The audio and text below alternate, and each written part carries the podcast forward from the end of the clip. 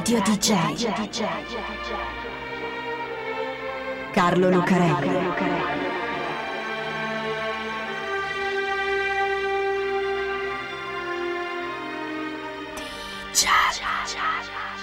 Carlo Lucarelli presenta Di Giallo, il radiodramma di Radio D J. Salve a tutti, siete su Radio D J, questo è Di Giallo e io sono Carlo Lucarelli, assieme a Fabio B per raccontarvi un'altra strana storia che viene dall'altra metà del mondo della musica. L'altra faccia della luna rispetto a quella più visibile fatta di canzoni, dischi venduti, classifiche e concerti. In questa storia si trovano protagonisti diversi, perché ci sono quelli che la musica la fanno fisicamente, la inventano, la compongono e la suonano. Ma ci sono anche quelli che in qualche modo fanno che esista, e non sono meno importanti: produttori, discografici, manager e agenti. Ecco, questa è la storia di uno di questi, uno dei più geniali, creativi e vulcanici che siano mai esistiti, e allo stesso tempo uno dei più ingenui, istintivi e sfortunati. Insomma, questa è la storia piena di contraddizioni di Brian Epstein, l'uomo che scoprì i Beatles. Brian Epstein nasce da una ricca famiglia ebrea di Liverpool. La sua biografia all'inizio è quella di una rockstar. Assomiglia a molte di quelle che abbiamo raccontato, perché il giovane Brian cresce a Liverpool all'insegna della più totale, adolescenziale e contraddittoria inquietudine. Come molte rockstar, anche lui va a scuola, ma è come se non ci andasse proprio, perché la cosa non funziona. I suoi lo mandano al Wrecking College, un grande palazzone vittoriano immerso nella campagna, una scuola di preti che dovrebbe sfornare perfetti gentiluomini pronti per l'università.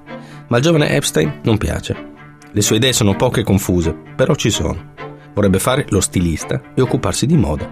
Così lo dice al signor Epstein in una lunga e appassionata lettera, ma il signor Epstein da quell'orecchio non ci sente. Suo figlio uno stilista di moda? Ma scherziamo? Loro sono una famiglia di commercianti.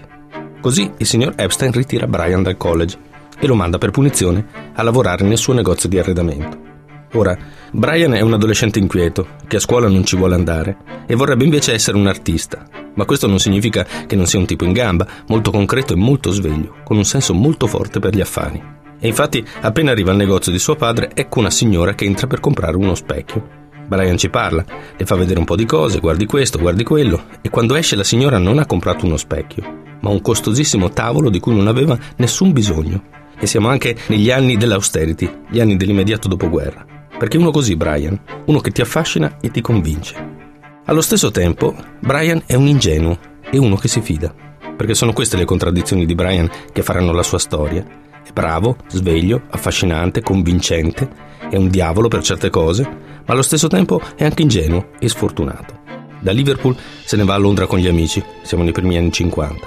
Vorrebbe starci per un po', per capire che mondo c'è fuori, ma appena arriva a Londra si fa fregare il portafoglio, i soldi, il passaporto e il libretto degli assegni.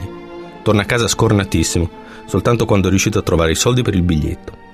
La svolta della sua vita avviene per caso. Tra le tante attività commerciali che la famiglia Epstein possiede, a Liverpool, ci sono tanti negozi di arredamento, ma c'è anche un negozio di dischi. Si chiama North End Music Store e Brian comincia a lavorare lì all'inizio degli anni sessanta. È una rivelazione. È come quando il teppista che si fa cacciare dalla scuola prende in mano per la prima volta la chitarra e inizia quel percorso che lo porterà ad essere una rockstar. Ne abbiamo viste tante di storie così. Il giovane Brian, che adesso ha ventisei anni, scopre la musica, ci si mette d'impegno e fa del negozio dei suoi una delle realtà più importanti della scena musicale di Liverpool e di tutto il nord Inghilterra, con gente che viene a comprare i dischi da tutto il paese. NEMS lo chiamano, dalle iniziali del negozio. Così, almeno questo narra la leggenda, perché ci sono diverse versioni dei fatti, tutte accreditate, ma a noi piace più questa.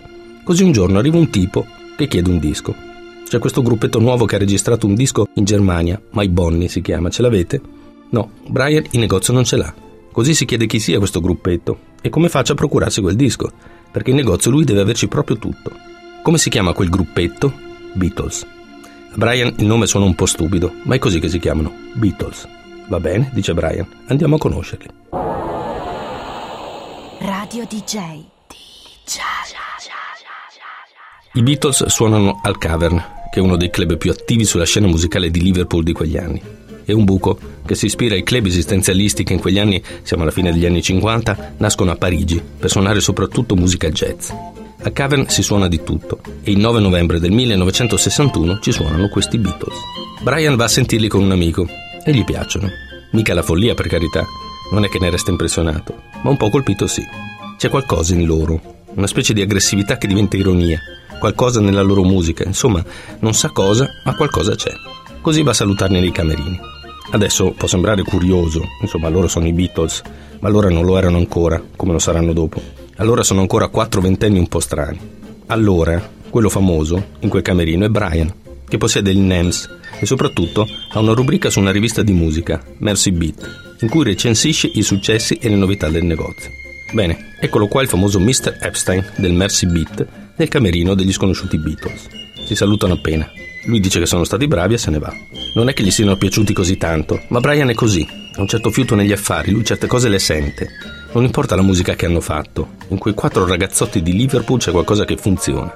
E come con la donna dello specchio, si può fare qualcosa, qualcosa di buono. Così Brian ci pensa un pochino, poi chiama i Beatles nel suo ufficio e gli dice che vuole fargli da manager. Ora, John Lennon è l'unico maggiorenne, perché ha già compiuto ventuno anni e accetta subito. Gli altri sono ancora troppo piccoli e hanno bisogno del consenso dei genitori. La mamma di George Best, il primo batterista dei Beatles, accetta anche lei appena vede l'ufficio di Brian, perché capisce che quello è uno che i soldi li sa fare. La famiglia di George Harrison non ha particolari problemi a dare il consenso. Solo il padre di Paul McCartney è dubbioso, perché Brian è ebreo, dice, e gli ebrei sono così, prima o poi ti fregano. È un tipo così, signor McCartney. tre contro uno, la proposta passa e Brian Epstein del NEMS diventa il manager dei Beatles. Nella storia di un gruppo musicale, la musica è importante, anzi fondamentale, ovvio. Sono le canzoni che poi rimangono sui dischi e lo rendono immortale, se valgono qualcosa, ovviamente. Però, soprattutto col rock e tutte le sue declinazioni, anche il resto è importante. L'atteggiamento, sia nel concerto dal vivo che nella vita, l'abbigliamento, il taglio di capelli. Non è che siano cose a parte, inutili sciocchezze. Il rock è una musica che si vive fino in fondo, non solo con le orecchie, ma anche con gli occhi e con tutto il corpo. È uno stile di vita. In questo stile, lo stile appunto conta. I quattro Beatles delle origini di stile non ne hanno proprio per niente. Sono quattro ragazzotti di Liverpool, quattro rocker che portano i jeans, i capelli lunghi e il chiodo, il giubbotto di pelle. Quando suonano, fanno rock and roll alla loro maniera, va bene. Ma più che un vero concerto, è una specie di happening sgangherato. I Beatles si portano sul palco da bere e da mangiare, si interrompono per chiacchierare, non hanno una vera scaletta, fanno un po' di pezzi e poi vanno avanti con le richieste del pubblico. Sembrano una band amatoriale che suona alla festa di una scuola. Ecco, ad imitare i Beatles nel senso dello stile, naturalmente, Brian Epstein. Via quelle giacche e quei capelli. Se vogliono sfondare devono stare al passo con i tempi, anzi anticiparli, sembrare nuovi. Tagliarsi i capelli e mettersi giacca e cravatta. Mica come degli impiegati, no? Qualcosa di strano, ma giacca e cravatta, un look ironicamente pulito. E poi una scaletta ferrea, studiata fino nei minimi particolari. Prendersi in giro e prendere in giro il pubblico, ma niente uscite da rocchettari scazzati. E alla fine del concerto tutti insieme sincronizzati, un inchino. Molto formale e per questo molto ironico. I Beatles ci stanno e da quel momento nelle mani di Epstein diventano i Beatles. Ora, Brian gli affari li sa fare. Non perché sia ebreo, come diceva il padre di Paul, non c'entra niente questo. Li sa fare perché è bravo. Lui è quello che ha venduto un tavolo da dodici sterline a una donna che voleva comprare uno specchio ed eravamo in tempo di ristrettezze di dopoguerra.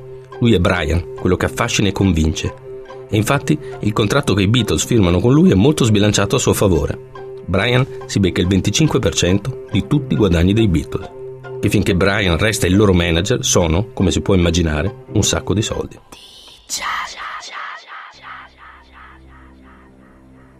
Abbiamo detto che la storia di Brian è una storia ricca di contraddizioni, ed è vero, perché nonostante tutto, come le migliori rock star, nonostante i soldi e il successo, Brian resta inquieto e quando può si mette nei guai. Come manager è già una contraddizione, perché è bravissimo a creare i Beatles, bravissimo a insistere con le case discografiche che all'inizio li rifiutano, rifiutano i Beatles, chissà dove sarà finito il dirigente che lo ha fatto, fino ad imporli, perché Brian sa affascinare e convincere anche i produttori musicali. Però come organizzatore è un disastro. Organizza tournée di concerti massacranti da cui non ci guadagna niente nessuno, se non lui naturalmente. Ma soprattutto, le sue contraddizioni Brian ce l'ha con se stesso. Brian è omosessuale e non sarebbe un problema naturalmente, ma allora, siamo negli anni sessanta, in Inghilterra e nel resto del mondo è un problema. Fino al millenovecentosessantasette l'omosessualità è un reato nel Regno Unito. Si viene denunciati, si finisce nelle retate nei gay bar e si va in galera, come succedeva a Oscar Wilde alla fine dell'Ottocento. Brian è omosessuale e il suo problema non ce l'ha solo con la società e con la legge, ce l'ha con se stesso, perché non lo accetta. La prima volta che deve ammetterlo avviene in modo traumatico. Brian sta facendo il servizio militare a Londra, nel Royal Army Service Corps, che è una specie di grande fureria, un posto tranquillo da impiegato. Un giorno però va da un sarto e si fa fare una uniforme da ufficiale, una bella uniforme molto elegante. Con quella va in giro nei bar e, siccome ha un atteggiamento un po' strano, qualcuno lo nota e lo becca la polizia militare. Lo mandano dallo psichiatra del suo reparto e gli chiede il perché di quel travestimento. E così, indagando nel suo carattere, lo psichiatra scopre che Brian è omosessuale e glielo fa ammettere per la prima volta. Qualche anno dopo Brian finisce anche dentro, sempre a Londra. Si è iscritto ad un'accademia di recitazione molto prestigiosa, sono gli anni in cui ancora non aveva scoperto la musica, ma la polizia lo becca a frequentare il parco dietro lo Swiss Cottage a Londra, che è un luogo di incontri omosessuali, e lo arresta. Così Brian deve mollare la scuola e tornare a Liverpool, dove si metterà a vendere dischi e questo sarà la sua fortuna, lo abbiamo visto. Ma le inquietudini, le contraddizioni, le difficoltà di vivere la sua situazione restano. Per tutta la sua vita l'omosessualità di Brian resta nascosta, conosciuta soltanto dalla sua ristretta cerchia di amici, dei Beatles che lo sanno e pochi altri.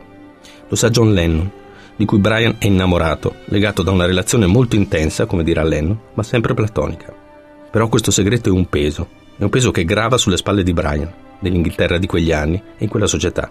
È un peso che diventerà insopportabile più avanti, quando dovrà smettere il rapporto di manager con i Beatles, per una serie di motivi, e soprattutto quando morirà suo padre.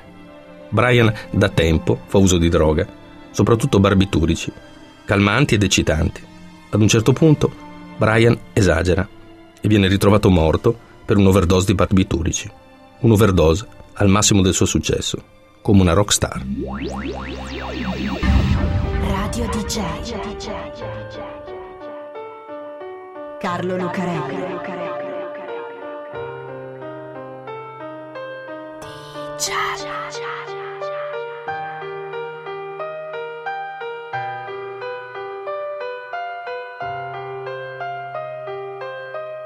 di jay.